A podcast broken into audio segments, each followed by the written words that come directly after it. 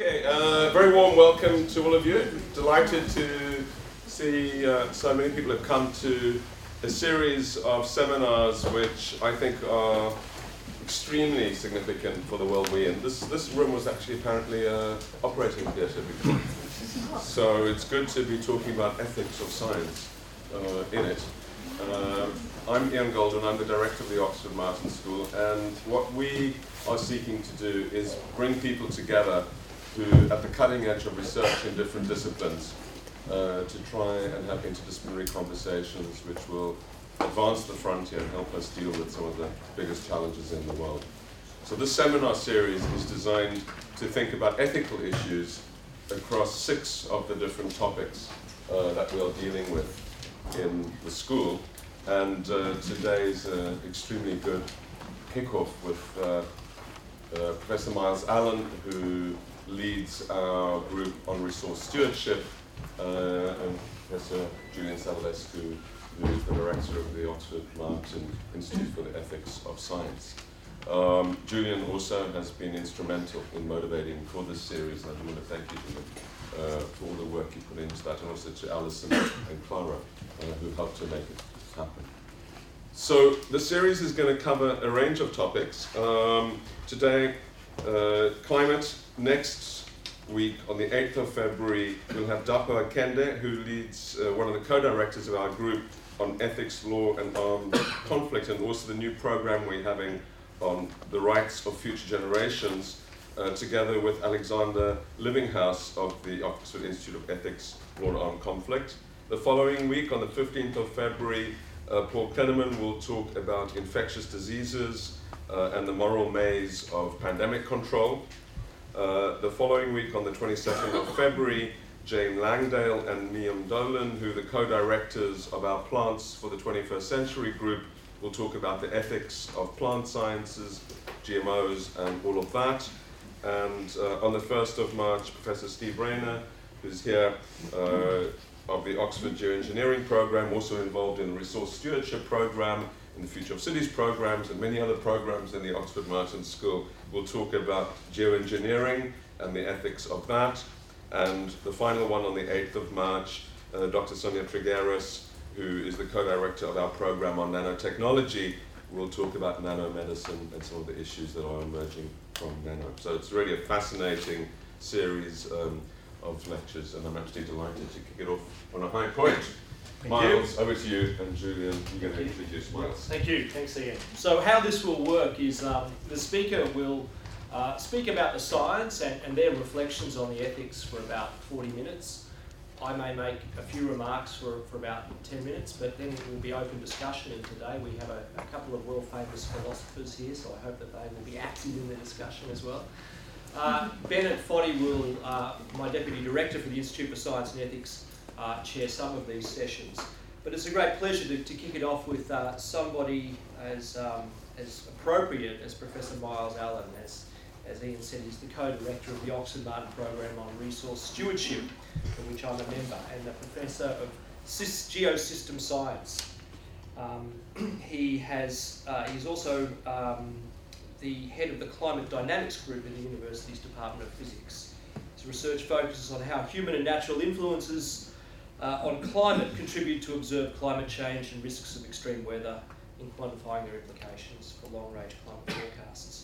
He served on the Intergovernmental Panel on Climate Change as lead author on detection of climate change and attribution of causes for the third assessment in two thousand one, and as review editor on the global climate projections for the fourth assessment in two thousand seven.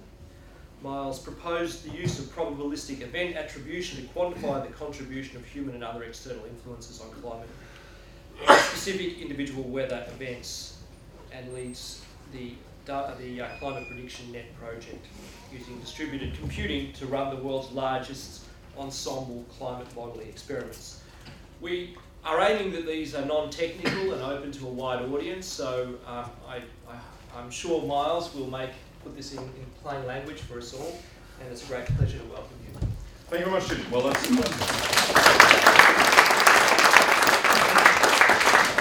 I, I I, I, I do, do appreciate the introduction, particularly Julian emphasising that I would talk about the science and other people would talk about the ethics, because I'm you know, not, not an ethicist here. In fact, that was kind of my opening slide, really, was I, I'm a physicist by background, um, so you may um, think if standing in a humanities uh, faculty, uh, why am I here talking to you about resource stewardship? Um, and I, I'll, I'll explain, but I'll emphasise um, the only thing I would disagree with about um, Julian's um, introduction was his suggestion that everybody keeps quiet while I'm talking, and then Julian will talk for a bit. Um, I appreciate this is a diverse audience, and so I, I really don't want anybody to think, oh, well, I'll just take his word for it if I say something which sounds like gibberish. So please intervene.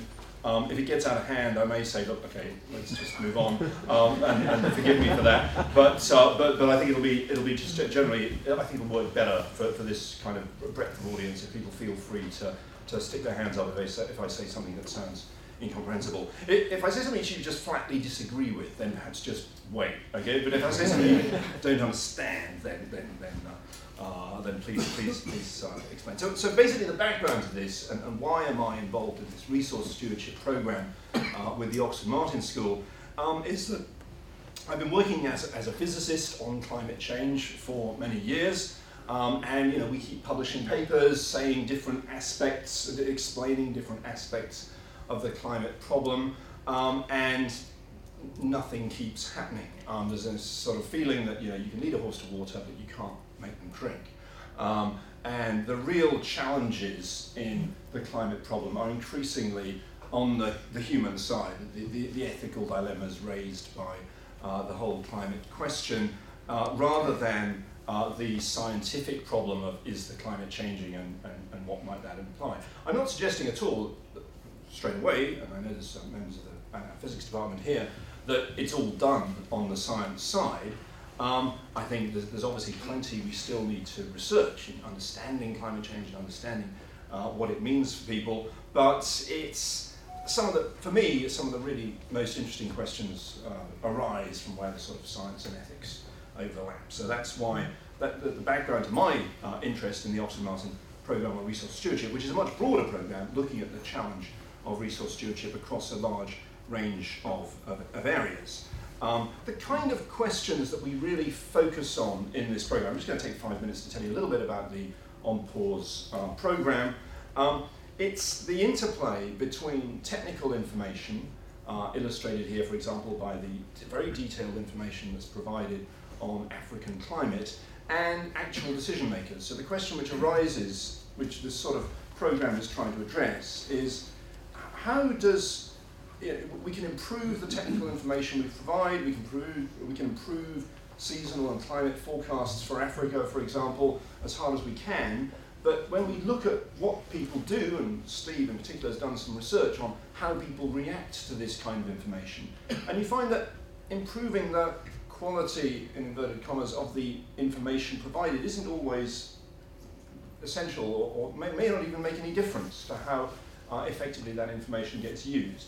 And this is a, this is a, the, the research Steve did was looking at the impact of uh, relatively short-term forecasts, but I think the same analogy applies to the, the climate issue. We, you know, we're, we're, we could, we're beavering away trying to improve the reliability and precision of our forecasts of climate from twenty fifty to twenty one hundred, and yet I ask myself whether that's really the nub of the issue. Is, is it the fact that people don't know what's going to happen, the real obstacle to actually doing anything about climate change? And so this, this lecture is about thinking about what the, what the real obstacles are and, and actually sort of some of the ethical dilemmas that come up in discussing the, um, uh, the, the, the climate issue. So most of this lecture will be about climate, but before I get on to that, I just wanted to uh, just tell you what the different work streams in the Oxford Martin Programme on Resource Stewardship are doing. Uh, we have uh, one work stream which is sort of theoretical, if you like. It's under- sort of thinking about the problem of, of how we understand the way decision networks behave. So um, one of the problems we have, for example, in the climate issue is we have this model, um, which I'll come back to in a minute, of a global decision maker. In effect, the idea that we, we will gather together in, a, in some kind of international conference and agree on a agree a consensus policy for climate for the coming decade. And it's, it, it, it's, it's basically this unitary decision making, which I think is part of the problem of actually making progress on climate, because of course that's not the way decisions get made. Decisions emerge from networks of decision makers. They, they very seldom, except under sort of pretty extreme political systems, get made by a single agent. Um, certainly decisions at the level um, of, uh, and the implications of, of, of the climate one. So understanding how decisions emerge from networks is a, is a key um, aspect of the ONPAWS programme. And a lot of that work is uh, theoretical, thinking about, and, and Chris Farmer, who's also here somewhere, uh, is, uh, uh, where's Chris? Oh, there you are, Chris, um, is, is also in, is engaged in the, the, the mathematics of, of how these networks work and how you can try and, how you can try and discern what the network is um, when you're sort of looking at what decisions get made and, and how they're affected by inputs and outputs.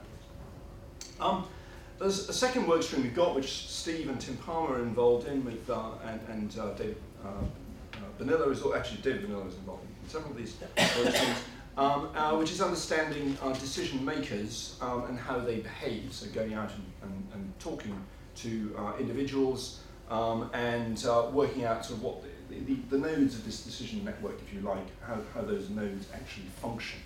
Um, and uh, I've And in fact, they've already recruited a couple of postdocs whose names I've forgotten, who will be working on that. So this is actually out of date. It's not David Bonilla, but it's named Sophie, Sophie Haynes. So, Sophie Haynes uh, is, is going to be is going to be working with, who, who may well be here. Hello, Sophie. Welcome to the Oxford Martin Programme on Resource Stewardship. Okay. Um, well, anyway, you see it's a well-prepared lecture. Um, and, uh, so, so let me edit this slide slightly. Okay. Anyway, okay. So just bear with me on that one. And, and then there's a, a third work, work stream uh, looking at uh, resource allocation decisions uh, on a particular area, uh, water and, and land uh, resource allocation, which um, Jim Hall, Kathy Willis, and Renny Benares uh, are, are involved. But I'm I'm going to talk about um, what we sort of christened work stream zero. So I'm I'm uh, for for reasons which I don't I, I'm not entirely clear on. Uh, I'm coordinating this this enterprise. Um, and, but I'm, I'm left with a, a sort of small amount of, of, of research to sort of push on myself. And the area which I want to focus on under this program um, is this whole question of how, the, how we treat the atmosphere as a global exhaustible resource. And this is really what this lecture is going to be about. So I'm, I'm, I'm sort of going to now focus on uh, thinking about resource stewardship in the context of, of, of climate change. Uh, and I- emissions, and how we treat the atmosphere in emissions. Um, and I'm going to motivate this because the, the main thing the uh, Oxford Martin Programme on Resource Stewardship has done so far has been uh, for me and Jason Blackstock to fly to Doha in Qatar to attend the U N uh, Framework Convention on Climate Change conference there.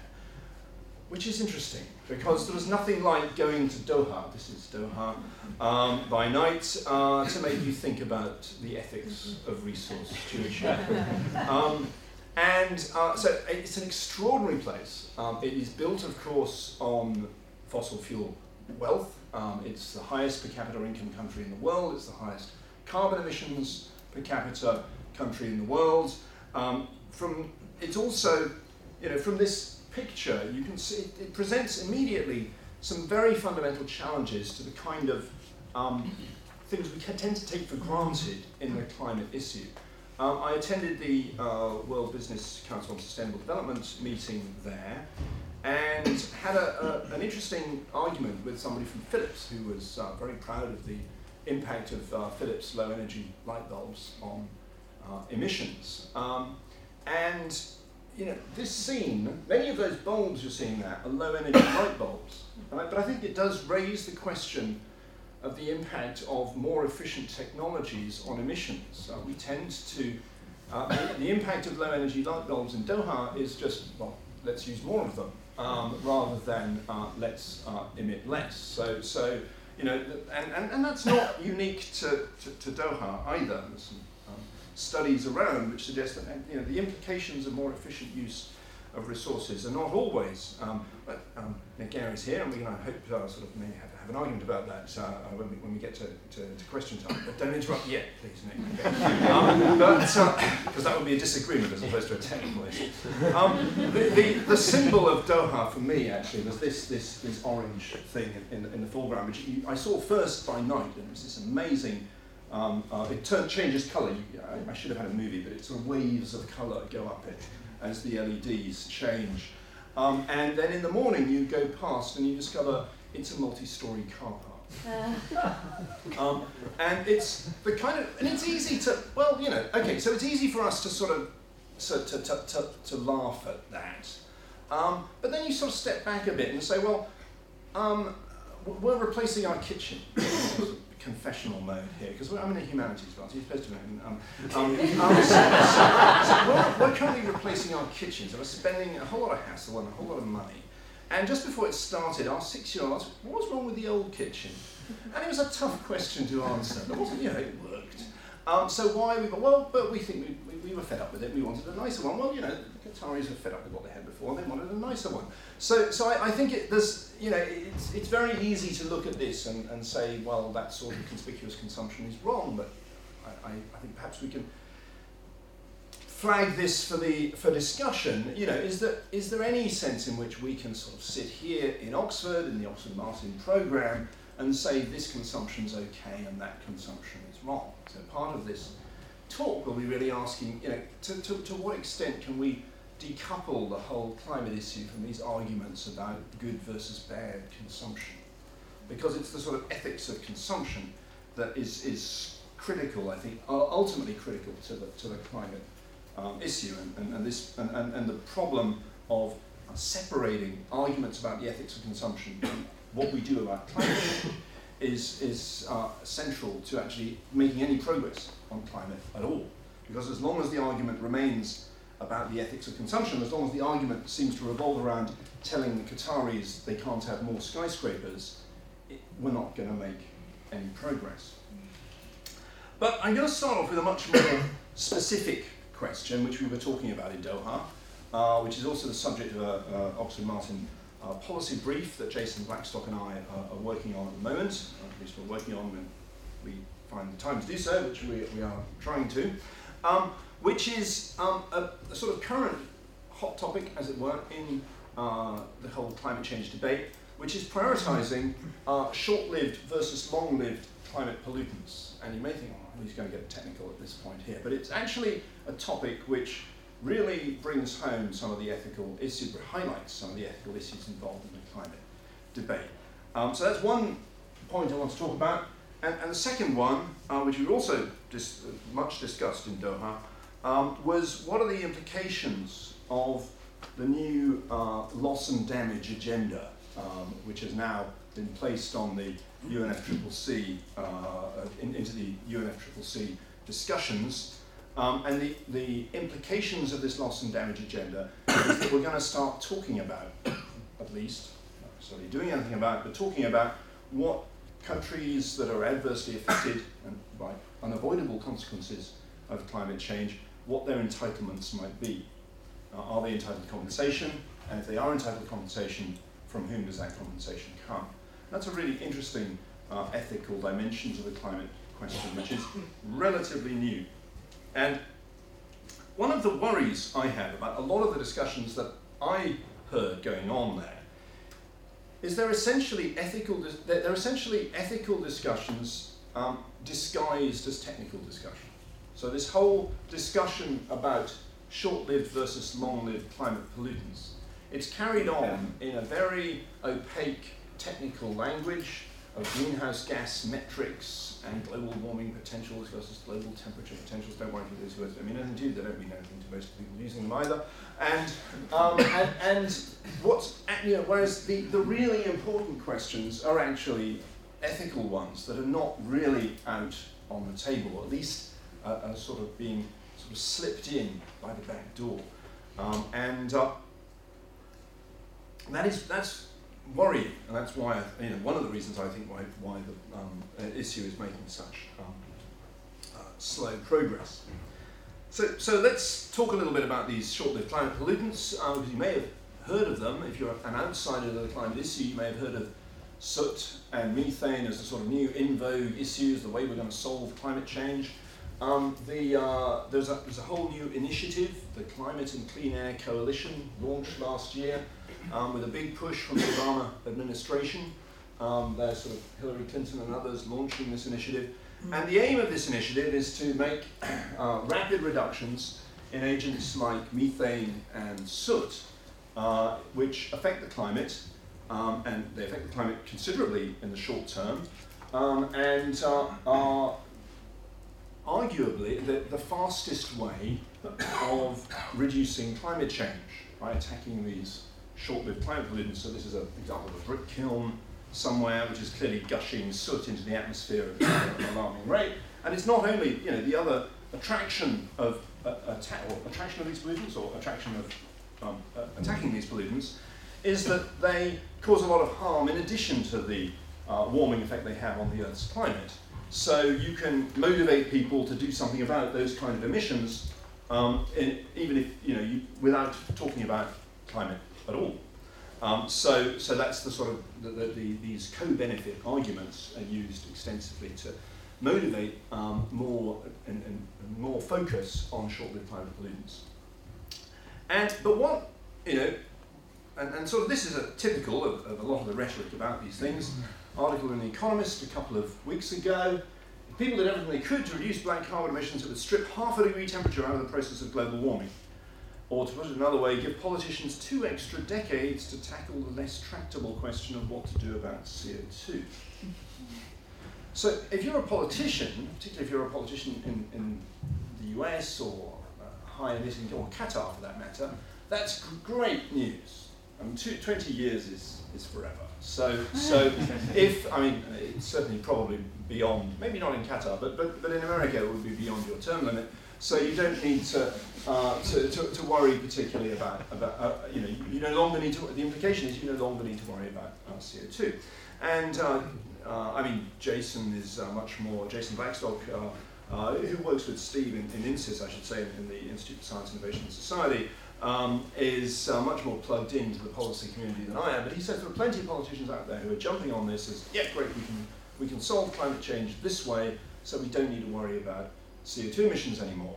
Um, and you know, the question is, okay, so where do these numbers come from? So let's just think a little bit about what these um, what these uh, agents are and what the difference is between them and carbon dioxide. So these uh, so-called short-lived climate pollutants, um, methane, black carbon, um, also tropospheric ozone is another one which also has a, uh, a substantial short-term impact on climate. They persist in the atmosphere for anywhere between a few days to a decade or so for methane, um, whereas in contrast, carbon dioxide, um, once it's released from fossil sources, continues to affect the active climate, the active carbon cycle, uh, forever. I mean, in effect, until it's um, turned back into rock again by natural processes, which you can imagine is uh, a relatively slow uh, process. Um, so, so you can think of C O two as an accumulator in the system. If you pump out C O two, the impact accumulates uh, indefinitely. Um, whereas um, the uh, the short-lived climate pollutants, so so for C O two, its impact on climate increases the more you emit overall.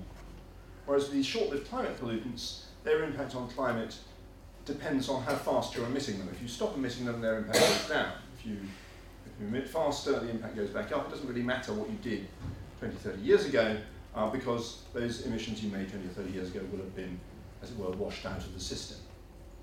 Um, so we're, we immediately see, and this is sort of nicely illustrated in this figure from a, uh, a very well-known paper by uh, Drew Schindel and co-workers, which came out last year, um, illustrating the impact of cutting short-lived climate pollutants versus cutting long-lived uh, climate pollutants uh, in in. Uh, uh, yes, I did. Um, so you can see here um, the the blue curve is what sort of what you get. Notice this only goes out to twenty seventy, which is, I'll come back to in a minute. Uh, the blue curve is what you get if you take immediate action on short-lived climate pollutants, but don't do anything about C O two. So you can see you get some mitigation of climate change in the short term, and so let's just focus on that for now. Alternatively, the red curve is what you get if you work as hard as you can on C O two. And one thing you'll notice is that in the short term, um, working as hard as you can on C O two makes relatively little difference because C O two accumulates. Most of the climate change from C O two that happens over the next few decades is already in the bag. It's already resulting from the C O two emissions we've made over the past two hundred fifty years. Um, so if you want to make a difference to climate change over the next twenty, thirty years, attacking methane and soot is the right thing to do. Indeed, if you don't care about climate after twenty fifty, there's relatively little point in doing anything about C O two. Um, I heard a rumour once, I don't know if it's true, maybe somebody else here has more information, that Donald Rumsfeld was firmly convinced that actually we're all going to fly up to heaven in twenty fifty um, anyway. And if you, if you believe that, then the Bush administration's policy on climate was actually perfectly rational. Um, anyway, I don't know if anybody here has more um, on that, but anyway. Um, so so, so it's this, it, is, it is about this, you know, how much do we care about uh, generations alive today versus how much we care about um, generations that would uh, be being affected by climate change beyond twenty fifty uh, is, is the real dilemma here. And the difficulty with this um, problem is that, you know, based on the discussions in the U N F C C C, the hope is that the scientists are somehow going to tell people what to do about it. And so comments such as that quote in The Economist are being passed around as um, you know, evidence that you can, uh, that was actually, uh, it wasn't clear from the article whether it was a quote from Piers Forster or just the journalist extrapolating from what Piers Forster had said. I suspect it was the latter. Um, but, um, uh, but, but it, you know, Piers Forster's a, you know, a, a well-known uh, a climate scientist who was uh, talking to The Economist journalist about the implications of, of, of black carbon. Um, and, uh, and that was where that sort of, you know, re reducing black carbon could potentially buy you uh, twenty years um, for, to, to think about what to do about C O two. Um, so for, you know, for the purposes of, of, of teasing this out um, for the, the Doha meeting, um, Jason and I sort of looked at a sort of idealized representation of all this. So suppose, you know, we've got sort of two extreme scenarios here. Um, one in which C O two emissions carry on going up until after twenty fifty and then come down again. Um, and I mean, C O two emissions will eventually go down because there's a limited amount of carbon we actually have underground. But, you know, that, that, that this would constitute a, uh, a, a relatively high uh, emission profile, the, the red curve there. And, and the blue curve corresponds to sort of immediate and aggressive uh, C O two mitigation. So we, we just sort of pulled these up to, to give us sort of two uh, extreme contrasting uh, views to sort of tease out what the impact of long-lived versus short-lived climate uh, mitig uh, mitigation of long-lived versus short-lived uh, climate agents was. Um, and if we sort of attack this, if we attack these short-lived pollutants immediately over the next thirty years, um, then we can push these um, C O two-induced warming curves down by half a degree, okay, over that period. So you can see that, you know, that pushes the blue curve down indefinitely, or alternatively, it sort of delays the warming from the red curve. Okay, so that's where that sort of twenty years figure comes from. You're sort of delaying warming by roughly twenty years. Um, or if you are reducing C O two aggressively, you're actually having some impact on the peak warming. But what's the argument for doing this now, acting immediately on these short-lived climate pollutants, which is the sort of big debate we have at the moment? So expecting the build-up to twenty fifteen, where we're supposed to sort of agree the next Um, uh, sort of major set of targets for climate, expect a lot of discussion of this issue because a lot of people are very keen that in twenty fifteen we get serious commitments on short-lived climate pollutants and a sort of general dither on C O two. And you can see why, because apart from anything else, all the action on short-lived climate pollutants will be done in places like India, southern China, and so on, um, who are understandably a little bit grumpy about the fact that suddenly they're the ones who are sort of put in the front line um, on, on the climate issue. Um, but you can see how, you know, those countries that do not emit very much methane and black carbon, uh, but emit a lot of C O two, Britain, for example, um, would, would potentially do um, very well out of a refocusing of climate policy on these short-lived agents. So, you know, watch this space carefully. Um, What happened, so, so the argument is, you know, we've got to act on these things now because they have an immediate benefit. On the other hand, if you ask yourself, well, what happens if we don't act on them now? So, so what happens if we do the same thing, but we just do it in thirty years' time? What does that, what does that do to the projected climate change? And here, again, in a very idealized, this very idealized setting, you can see, so the dotted lines here are what you get if you just defer for twenty years, okay? And you can see that, you know, on the uh, high-end emission scenario, uh, over the next fifty years, you end up with more warming, but the, you know, where you end up is essentially identical. It doesn't make any difference whether you cut now or cut later, you're going to end up in the same place. For the um, low emission scenario, the really aggressive one where you're, you're working on C O two mitigation very hard, um, you perhaps see a slight reduction in peak warming, maybe a couple of um, hundred, a couple of uh, tenths of a degree. I mean, it's kind of marginal whether that's significant, whether, you know, in the end, um, if you're here in twenty one fifty, having followed this, this path or this one, okay, would you would would species or the ice caps be any different? I mean, it's kind of hard to tell. I mean, this one, because in reality, of course, we have, you know, climate noise wobbling around these curves. It's very easy to draw these things with a simple climate model, but, you know, the reality is it's going to be bumping around anyway, um, as indeed we've seen over the past decade. You know, we've got a sort of wobble going on in, in, in temperatures at the moment. Um, and uh, so it, it might actually not make that perceptible a difference, which um, uh, path we would have followed, and therefore the case for immediate action on short-lived climate pollutants is much less clear. In fact, we can sort of try and quantify this by saying, look, you know, what happens if we if we make early and aggressive, if we assume early and aggressive C O two mitigation, then it makes a little bit of a difference whether we cut these short-lived climate pollutants now or if we cut them later. Okay. If we don't make this early and aggressive C O two mitigation, it makes absolutely no difference at all to where we end up.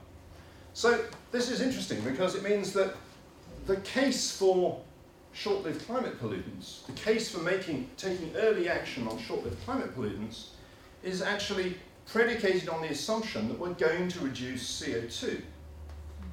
So if you frame it that way, it seems rather odd that it's been suggested as an alternative to reducing C O two, because it only makes sense if you do reduce C O two. So, and this is illustrated even more clearly in this figure, which is uh, from a paper, um, Neil Bowen's a PhD, so just finished his PhD thesis here. Um, uh, he hasn't had his exam yet, yet, so we may have to withdraw this figure, but uh, hopefully his examiner's passing. Um, but uh, so, so this just illustrates the uh, relationship between the impact of these short-lived climate pollutant measures um, as on peak warming as a function of how fast C O two emissions are changing uh, at the time the measures are implemented. And the point is, if C O two, if, if C O two is being reduced rapidly, that's sort of this region here, so if you're in a scenario where C O two is going down fast, it's possible that reducing short-lived climate pollutants will actually make a difference to peak warming. But if you're in a scenario where C O two emissions are going up, which is the scenario we're in, in case you hadn't noticed, um, then there's, there's, no, there's no dots in this quadrant. There's no, some, there's no circumstances under which cuts in these short-lived climate pollutants will make any difference to peak warming under, under circumstances that C O two emissions are going up. Yes? Um, what are the colour of the... What are the colours of the dots? They're different scenarios of the future, future emissions. Um, Uh, their different assumptions about global economic development and equity and that sort of thing. Um, and th they're not exhaustive, there might be, but but the, the, the sort of picture, but they, they sort of, they're, they're meant to sort of span the sort of general range of uncertainty. And, and the main point of this is, you know, there are no dots up here.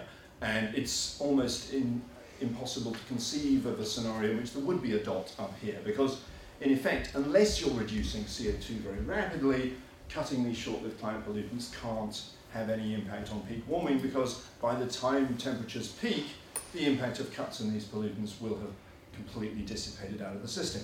Um, what's up with the lack of error bars? Like, what kind of error margins do we have? Um, that's, a, that's a really good question. Um, but uh, Uh, so I've got some error bars on the next plot, if you want some error bars.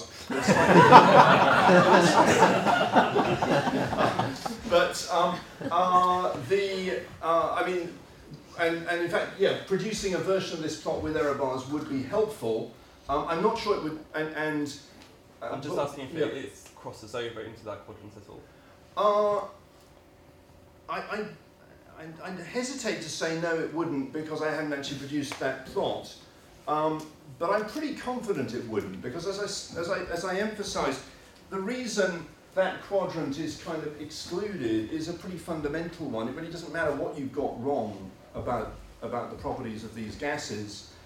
Um, the only thing that this really depends on is the fact that C O two accumulates and these other gases don't. Mm-hmm. So um, the only thing that could move a, a, one of these things across into that quadrant would be that if we got the fundamental properties of C O two wrong, in that C O two sort of turns out not to accumulate after all, and that's pretty solid. So there's there's not a lot of error on, on that on that assumption. So I don't think including error bars on this would change the basic message of the sort of lack of dots in the top left quadrant, because it emerges from a very simple property of these of the system rather than. But it's a good question, um, and uh, I don't know. Maybe Neil's examiners will require him to put error bars on this, and he can get back to you. But um, um, the um, uh, so I mean, uh, so each of these, you know, as each each of these um, trajectories has some uncertainty around it, um, but that doesn't.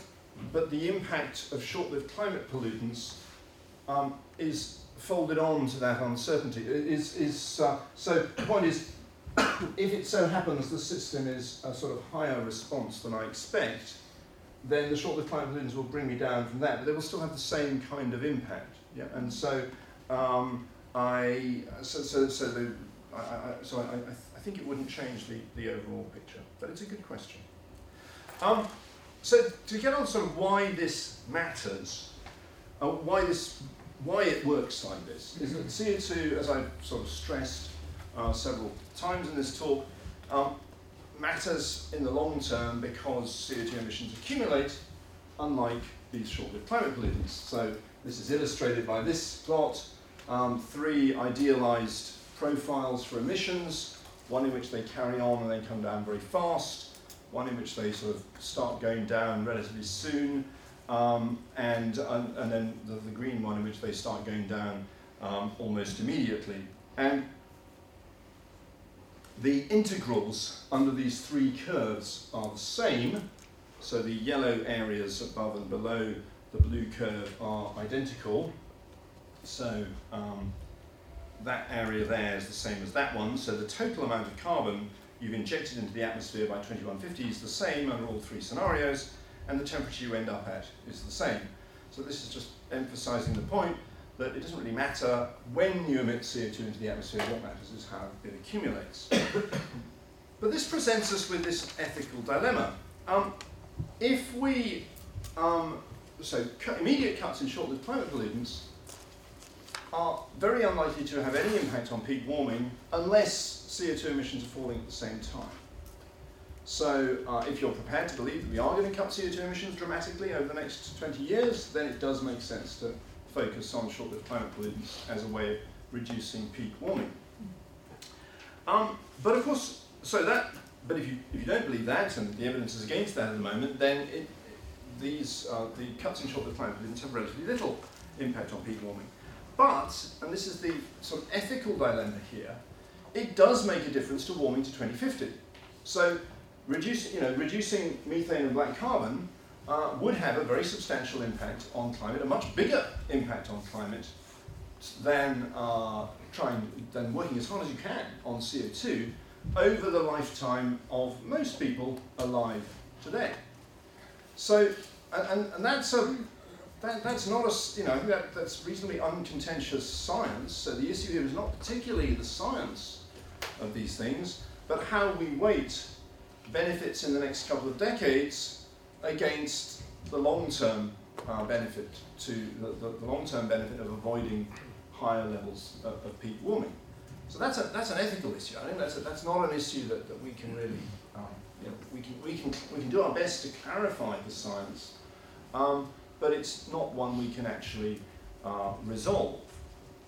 Um, it is, however, worth thinking as scientists, you know, how we can communicate this issue better. Because I think statements like cuts in short-lived climate pollutants could buy us twenty years for C O two are potentially very misleading. So this is really one of the things I want to sort of talk about this. It's sort of the only new bit of work actually that I'm I'm wanting to I'm, I'm presenting in this in this um, uh, talk is uh, how we can compare the impact of short-lived climate pollutants honestly to people in a way that doesn't get lost in the technical jargon of greenhouse gas metrics and so forth.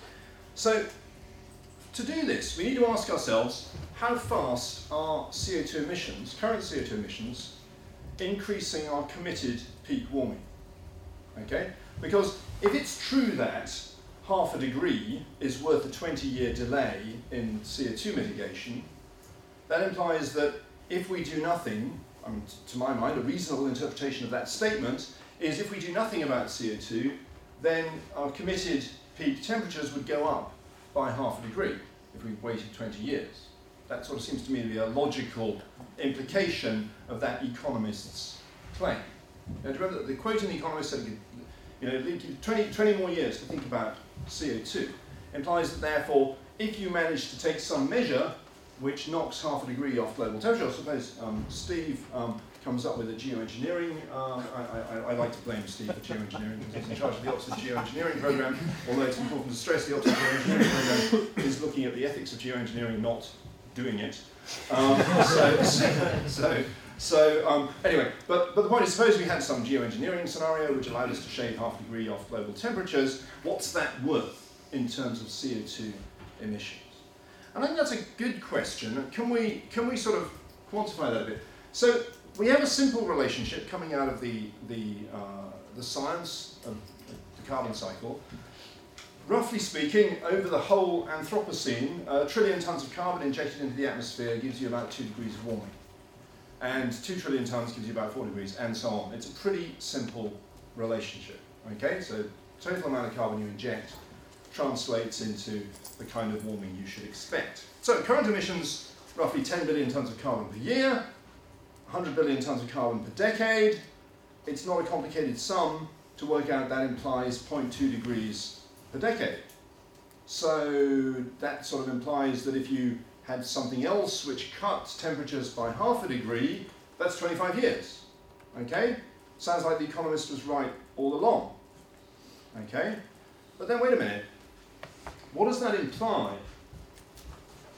So in effect, what you're talking about here is you've got emissions doing this, and you're asking, what would temp- where would temperatures peak if this is now? You're asking, where would temperatures peak if emissions did that? Okay, so this is zero. Okay, versus carry on for twenty years and doing that. Okay, that's what that comparison. ten billion tonnes of carbon per year is equal to zero point two degrees per decade. That's what that comparison implies. Okay? Now, nobody, I, I hope, um, envisages emissions doing this. Okay? That would be um, the only kind of scenario that would result in emissions doing that would be really unpleasant. Okay? So, so um, that's, you know, it's not, it's not a scenario we're actually considering. And yet it's actually the scenario underlying that kind of equation of emissions to, um, to committed warming. So what's a more realistic way of thinking about this? Well, start from the fact that cumulative C O two emissions determine peak warming. And that implies, if we're committed to reducing, uh, to, to limiting peak warming to two degrees, for example, which we are, I mean, that's what government, um, the world's governments are notionally aiming for. That implies, in order to keep the total below a trillion tonnes, remember it's roughly a trillion tonnes per two degrees, okay, in order to keep the total below a trillion tonnes, emissions need to decline on average from now on by roughly two point five percent per year. Okay, just to illustrate that, that's the sort of green curve here, okay, they're wobbling around like that. If we start now, okay, emissions would, you know, they might overshoot, but the area under the curve has to be the green area here to give you a two degree committed warming. Okay? And so now if you think about what's the impact of delay. Well, obviously you could delay, and as in that other figure I showed you, let's go back to it, here we are. You could delay by twenty years and cut much faster, ten percent per year, and actually have no impact on peak warming. But ethically speaking, that doesn't make very much sense. You're basically saying, well, we're going to do nothing now, but um, the citizens of the planet of twenty forty are going to somehow cut C O two emissions by ten percent per year, which nobody actually has any idea how they would actually do that. So, you know, ethically speaking, that you might say that was that was questionable as a way of framing your framing the problem. So, a more realistic way of thinking about it is say, look, we're we're sort of notionally committed to two degrees. That implies a two and a half percent per year reduction. If we delay, just to keep one thing changing, let's just think about what's the impact of delay, but keeping the rate of reduction after the peak the same. That's a more realistic way of thinking about the impact of delay. And you find now, because of course it's the area that matters, um, the additional area in this yellow band here is very different from the additional area if I just chop the two off. See what I mean? Yeah? And you find that delaying by eleven years or so knocks up global temperatures by zero point four degrees. So instead of twenty-five years, being, so instead of half a degree being worth twenty-five years, um, this um, sort of absurd scenario, it's worth only twelve, thirteen years on this sort of way of thinking about the problem. I haven't seen this anywhere, but I think it's interesting because it's a good way of thinking about it. Because it sort of tells you, yeah, it's not worth nothing, but as Nick says, ten years is now on C O two policy. You know, it takes us ten years to do anything. Even convene a conference. Um, so, so you know that, that sort of kind of puts the potential of these short-lived climate pollutants into perspective. And of course, the other implication of this way of thinking about it is if you don't meet the two-degree goal, if you sort of say, well, actually, we'll probably end up at three degrees, then okay, this is what happens. Then basically, that says on average, you're going to reduce slower in the future. Okay, so this is the the rate of reduction you would get if you're going to end up with uh, an area under the curve consistent with three degrees, okay? And then, of course, you know, the extra area goes up very rapidly. So then suddenly, you know, cutting short-lived climate pollutants only buys you eight years or so. Or if you think you're going to go to four degrees, your colour scale runs out. Sorry, I was producing these plots this morning. Um, but I don't care. If, if the colour scale runs out at six degrees, that's kind of realistic. I, I, we, we don't we don't know what what we'll do beyond six degrees. So here's a a, a nice way of uh, framing this problem of comparing cumulative emissions like C O two with um, the impact of these short-lived pollutants. Um, all I'm all I'm really doing here is saying, Um, you know, t- thinking about the areas under these curves, um, we can we can equate committed C O two-induced warming, or the rate of how fast committed C O two-induced warming is going up, by just saying, right, the current C O two-induced warming rate is whatever it is, zero point one five to zero point one two degrees per decade. Multiply that by the expected peak warming, um, and divide by the current warming, because basically, if you think that things are going to peak at two degrees, and that's roughly double where we're at now, if you delay, the commitment goes up in proportion to that, to, to the, in proportion to the amount, I haven't really thought out how to say this, but hopefully you're getting it, if I just wave my hands enough. Um, the commitment's going up by the amount by which the committed warming is greater than the current observed warming, okay? We can come back to that at question times if it made no sense to you. And the point is this, basically, the committed warming is going up twice as fast as the observed warming, is the bottom line, if you think we're going for two degrees. Because the current warming is about one degree, so the committed warming is going up at roughly zero point four degrees per decade, even though the actual warming is going up at zero point two degrees per decade. Okay? So it's a very simple way of, of, of thinking about it, and I think it's actually a much more realistic way of comparing these gases than um, this sort of um, cataclysmic scenario that nobody actually thinks is going to happen, or nobody hopes is going to happen. Um, I, as usual, have got about um, a third of the way through the lecture, so um, I'm going to cut to, so it just ex- uh, excuse me for a minute while I just do some rapid editing, um, and oops, oh no, no, no, I didn't want to do that because that was fun. Okay, um, so um, to sort of come, come to set us sort of thinking about Um, and sort of to get, get things going for the questions, I'm um, thinking about what we're actually going to, to do about C O two. So I sort of argued that this whole sort of excitement about alternatives to C O two is misplaced. Um, they, they buy you a certain amount of time. It's not completely misplaced, but they don't buy you very much. In fact, the amount of time they buy you is kind of inside the noise as to what as to what impact measures we might take to reduce C O two uh, actually have. So, you know, it all comes back to C O two policy. And the problem we have with C O two policy is that we conceive of it in this way. And this is where going to Doha would be really helpful for anybody um, who sort of is thinking about the climate issue. You've got, you've got to look at, look at the scene in Doha um, and ask yourself if current policy can possibly work. The main sort of the, the, the scenario we have for climate policy is that we will somehow um, raise, emission, uh, raise expenditure on emission taxes and permits, and somehow turn the entire global energy economy upside down, okay, from an almost exclusively fossil fuel-based economy to one which is completely different, and thereby make all these near-term impacts of climate change go away. Of course, that, that's not what's going to happen. It's not what's happening. And um, we, the, the challenge we face is it's going to be very difficult to motivate that happening when the amount we spend on energy, and this is a sort of number that people need to sort of take away with them, the amount we spend on energy is dwarfs estimates of the um, near-term impacts of climate change, certainly over the next fifty years. So the amount, we, the amount we're currently spending on energy is over five trillion dollars per year, and most of that's fossil energy, okay? So um, that's roughly one dollar in every ten that's spent. Extraordinary numbers. That's why Doha is the way it is. Okay. Now, estimates of what the near-term impact of climate change are vary wildly. They're very uncertain, but the sort of numbers that are kicked around are in the hundreds of billions of dollars per year, not the multi-trillion dollars per year. So, you know, it's at the order of ten percent or less of the amount we spend on energy. Okay.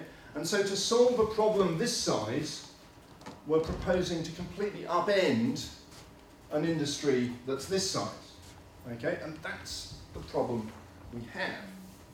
So, you know, I think we're not gonna make progress on this until we work out how we can kind of incorporate these uh, long-term impacts of climate change into the cost of energy um, as we um, uh, as we use it at the moment. And I think this plays directly to the um, loss and damage agenda, which has now come onto the U N F C C C negotiations, which I, why I think that's a particularly, it was a, not a particularly heavily reported on development, but I think it is actually ultimately one which is going to ma- matter a great deal. Um, and the reason I think it matters, I'll just sort of again give you something to think about, and bear with me as I flick over the um, jokes. Moving on, moving on. This is where it freezes because it's a very slow slide. Okay. And uh, so just to sort of wrap up, um, you know, we've got this current situation, and the sort of ethical challenge we face is um, producers of fossil carbon, if they inadvertently release it into the bottom of the Gulf of Mexico, um, they are responsible for cleanup. Okay, so so this is uh, the uh, uh, notorious um, B P disaster a, a few years ago. Um, and uh, you know, this shrimp fisherman may have uh, lost a lot of money as a result of the contamination of the waters of the Gulf of Mexico, but um, he was uh, at least able to get a job uh, while uh, he wasn't shrimp, um, shrimp fishing, um, helping B P with the cleanup, and also he was entitled to a substantial amount of compensation uh, from B P uh, as a result. On the other hand, if you release fossil carbon into the atmosphere, okay, and thereby make events like um, some of the wildfires and heat waves that have recently been sweeping Australia. I was uh, in Tasmania a few weeks ago. It was kind of ironic. We had this meeting with climate scientists there just after the whole... They had to invent a new colour for the Australian weather maps. Um, and, uh, uh, and and Tony Abbott still said it's nothing to do with climate change. Um, and and um, or for that matter, um, storms threatening uh, the Arctic village of Kivalina. Um, that's... That's not your problem. It's it's it's sort of it's the, the problem is is the entirely uh, the problem of, of the of the victims uh, of these impacts, rather than the problem of, of the of the polluter. And that, that's, I think, really the ethical dilemma we face and want to sort of think about, is how we can connect up those things, such that the extraordinary wealth that can be generated by uh, burning fossil fuels can somehow be connected up with addressing the problems that they cause. And I think that'd be a good point to move to questions and discussion. Okay. Thank you.